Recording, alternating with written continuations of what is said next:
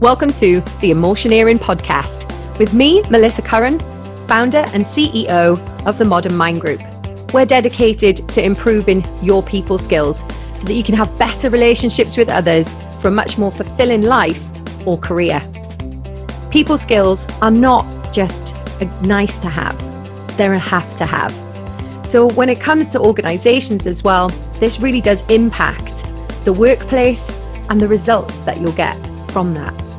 We're going to be delving into topics such as emotional intelligence, communication, leadership, workplace well-being, mental health, culture, and performance. I'm going to be answering your questions on all of these topics and sharing some insights from my career to help you move forward and definitely emotioneer a modern mindset. Make sure that you subscribe to our YouTube channel or on the Facebook page as well as LinkedIn. We look forward to connecting with you there. So, what is emotioneering? Well, let's look first at what it is not. So, Tesla, incredible brand, incredible company, fantastic mission, are creating high performance vehicles and cars. They're driven by electric. They're continuing to improve and tweak and adapt their vehicles to improve their skill, their ability, and to just enhance their performance over time. And they're continuing to do that. So they're driven by electric. People are not driven by electric or diesel or petrol. People are driven by emotion. So we're not engineering, we're emotioneering human performance. We're really helping people to increase their ability and their skill. But we have to speak to their hearts. We have to connect with their emotions to do that. It's our brain's first instinct to think with our emotions and based on our experiences of life. So, emotioneering is about human performance. It's how we grow as individuals, as well as how we grow within the workplace. It's how we improve our relationships and how we improve our skills, how we improve our abilities to have more fulfilled lives and careers, right? So, why does that matter, Mel? Why on earth are we talking about this? And why does it matter? Well, for us as individuals, it can actually be argued that we are having the one overall motivation in life to have fulfilled, meaningful relationships with people. That's the only way to fulfillment, some people will argue. With loved ones, with friends and family, it's how we interact socially that's going to make us feel much happier and prolongs our lives, apparently so as well. For organizations, emotion emotioneering matters because as we work with people and not robots, although the robots are there as well at the moment, but we're working with people it's knowing how to motivate and inspire those people. It's giving meaning to what they do, which will equal your results and your culture of your business. If you're a CEO out there now and you want to have a legacy, your wish, your dream, your purpose, your strategy is all focusing towards legacy, that means you're going to leave something lasting behind, then it really has to be about the people because that culture and that education and the way that people feel about what they do and about the company that they're in has to continue once you're gone. So, yes, it's about the results, it's about the reactions as well. So, I talk about emotioneering the modern mindset. So, what is a modern mindset? Well, how we communicate and understand ourselves has a lot to do actually with when we were born so years ago, think about it no internet. You were lucky if you had a wall phone, a phone on the wall that you had to wait for people to phone you. You had to wait for someone else to finish so that you could pick up and phone somebody else. Hell, some people even had phones down the street. They didn't even have one within their home, right? And they probably only told their family or closest friends their innermost feelings and communicated often through song lyrics, through writing, and ex- other expressive ways. Current day, look at it, fast forward, bring us up to the here and the now. And what we're looking at is these whiz kids almost born with a phone in their hand, okay, communicating through social media, uh, emojis. This blows my mind. Google knows their secrets before their friends and family. Google knows everything before friends and family. That is intense. That is wild to think that we would seek seek out the answers before talking to the people that are closest to us about maybe some of our inner struggles. Uh, but that's that's where we're at. Those you know people in the world tend to do that. I mean, I do that now and again as well. But if you look at it, sort of more modern day uh, people that were born more in the in the younger world are not so keen on face-to-face communication or expressing their feelings that way or over the phone they're likely to express them through YouTube or through TikTok. This often makes me think of my mum calling me for dinner. Melissa, dinner's ready. When I was a kid, I was probably running outside, running around. I was quite a tomboy, uh, maybe playing, I don't know, stuck in the mud or, um, or, or mob or something like this when we were younger. But I often think now, how would you call someone for dinner? Would would you have to create a TikTok video, put it up there, uh, saying asking you for dinner with a dance to be more successful in in getting your kids to come uh, to the table for dinner? But but that's what we're looking at. We're looking at many different generations communicating in many different ways with many different preferences. So if, if we look at obviously years and years ago, we look at the now. Well, the bit in the middle are people that were born with no internet. They had a phone, but then they started to learn about the internet. The internet was born uh, maybe in the more teenage years. You had Snake on your phone. If your mobile phone ran out of credit, you'd then use the house phone because you'd prefer to text your friends before you picked up the phone often. But this group of people tend to want to communicate everywhere, but may need help with communicating that particular message. Well, if we think about that, what is a modern mindset? If we've looked at what it what it entails, the why, the the history behind it, well, a modern mindset and what is needed right now is to understand and improve our emotional intelligence. It is to feel empowered to express ourselves and being enabled to do that with or without technology. You see, the world demands that of us. So it doesn't, shouldn't really matter when you were born. You can be equipped for a modern world that demands high emotional intelligence, strong communication, and good technical skill. Right? We, we can. In tomorrow's world, all of these things will go hand in hand. Why?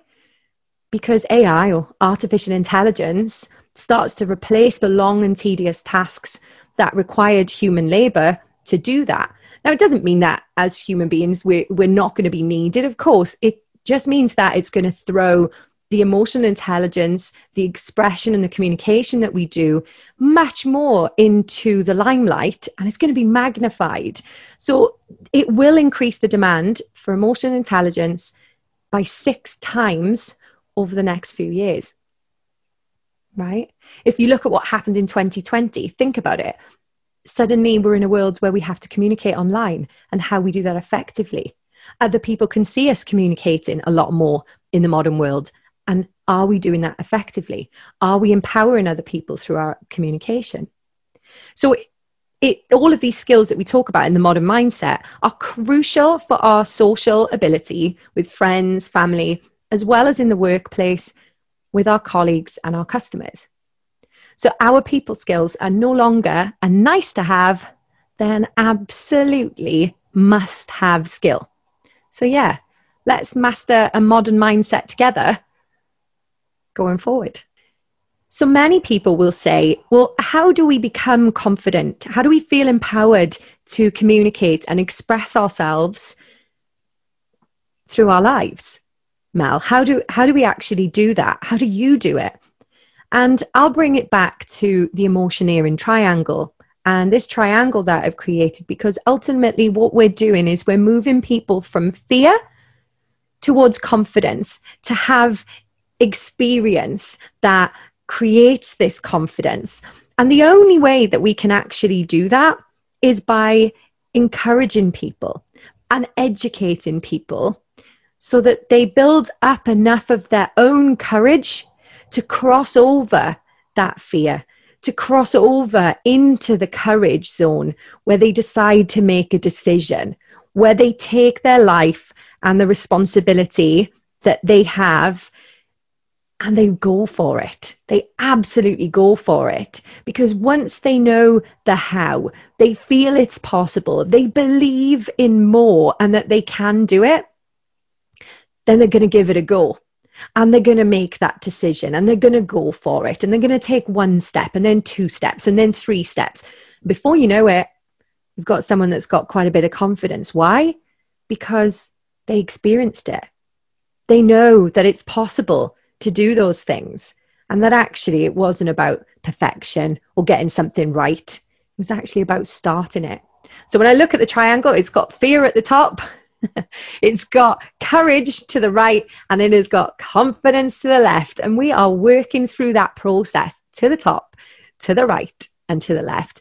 And that's what we do with humans. That's what we do with people. We help them to find the courage to create their lives, to create change for themselves, to move out of the comfort zone and to reach their potential. And the only way that they can do that is with our encouragement and our empowerment. So learning absolutely must have meaning. People skills, the people that are helping other people be better people need to be better people themselves because otherwise, if you cannot speak to someone's heart, you cannot change their mind. So that's what it's all about. And that's the emotioneering triangle. That's how we help other people. Most people will come to me because they want to make a difficult decision because they don't want to screw it up, because they don't want to do something wrong, because they're scared of the rejection or the failure that comes from a life lesson. When I, I, I go back to I don't know I don't know why I've I've never really worried about giving something a go and it not going okay. Uh, I remember when I was a teenager, and for me, I wanted to be an athlete. I was in the athletics club. I wasn't great at doing the long distance running, but the one thing that I knew I was great at was this springy energy. I had this these fast twitch fibers in me that could do things quickly, explosively. And I loved the high jump and trampolining, but specifically looking at the high jump, I used to spend hours, hours at the gym with the bar set up, and I'd be writing down where I got to. And if anybody knows how to do high jump, you cannot improve in the high jump unless you knock that bar down. And let me tell you now, I knocked that bar down hundreds and hundreds and hundreds of times. But the elation and the excitement and the rush of energy and happiness I felt when I got over that bar was enough to keep me going back the next day and the next day after that. And all you're doing is just making incremental improvements. And if somebody had told me you'll never get there, I think I would have gone even harder to prove that it was possible. Uh, I do. My um, athletic days are very much behind me. I do play volleyball now uh, for Swansea, with Swansea City, uh, with my team. And I also enjoy paddleboarding a lot more now. So I suppose I am I'm quite sporty, um, and I do enjoy the the level of skill it requires. But I'm not scared to not know it.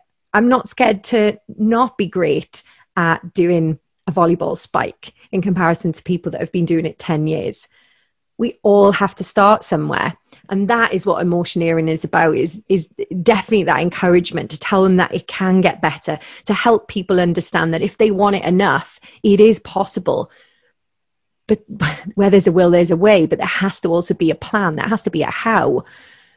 But inspire their hearts, speak to their minds, and we will be able to get there one step at a time. So, what does scare me?